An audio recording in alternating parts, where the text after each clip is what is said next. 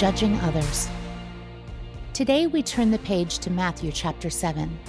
In today's passage, Jesus speaks out about our tendency to judge other people. He again uses exaggerated metaphors to make his point.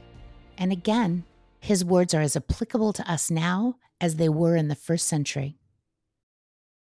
Matthew 7 1 through 6. Do not judge, or you too will be judged. For in the same way you judge others, you will be judged. And with the measure you use, it will be measured to you. Why do you look at the speck of sawdust in your brother's eye and pay no attention to the plank in your own eye? How can you say to your brother, Let me take the speck out of your eye, when all the time there is a plank in your own eye? You hypocrite. First, take the plank out of your own eye, and then you will see clearly to remove the speck from your brother's eye. Do not give dogs what is sacred. Do not throw your pearls to pigs. If you do, they may trample them under their feet and turn and tear you to pieces. Remove the plank. In the original language of the New Testament, the word judge can have two meanings, just as it does in English today.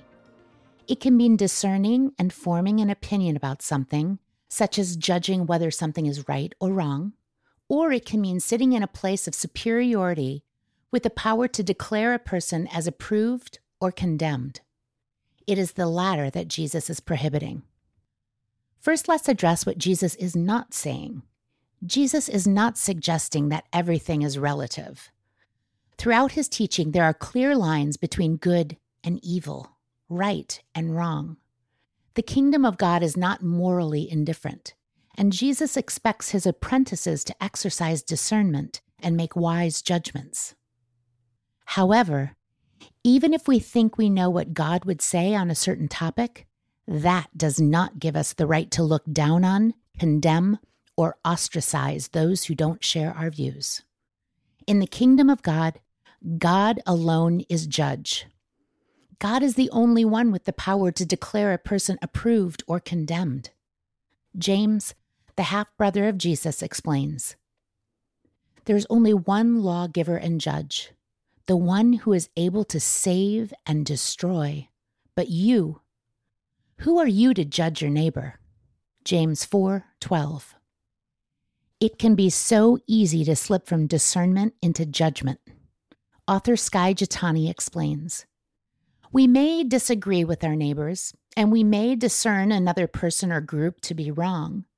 But when this discernment leads us to value our neighbors less, that is when we cross from discernment into judgment, condemnation, and ungodly exclusion. Skye Jethani. What if Jesus was serious? Jesus tells us how we can avoid crossing over that line. Pay attention to the plank in your own eye. We all have our own collection of wrong thoughts, attitudes, and behaviors. The call to see the plank is a call to self awareness, to address our own faults and failures instead of fixating on what we perceive to be the shortcomings of others.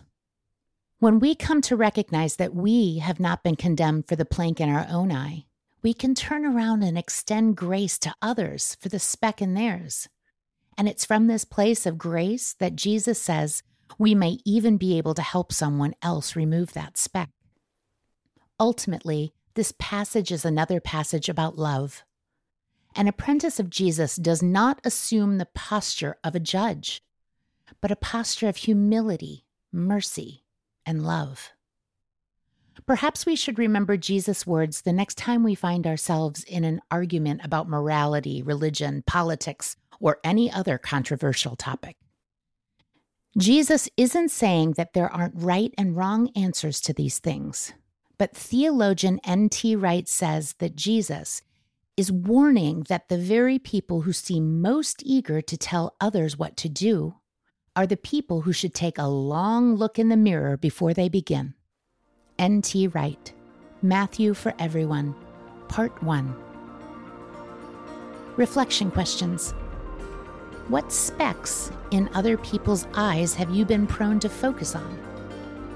What plank in your own eye needs to be dealt with first?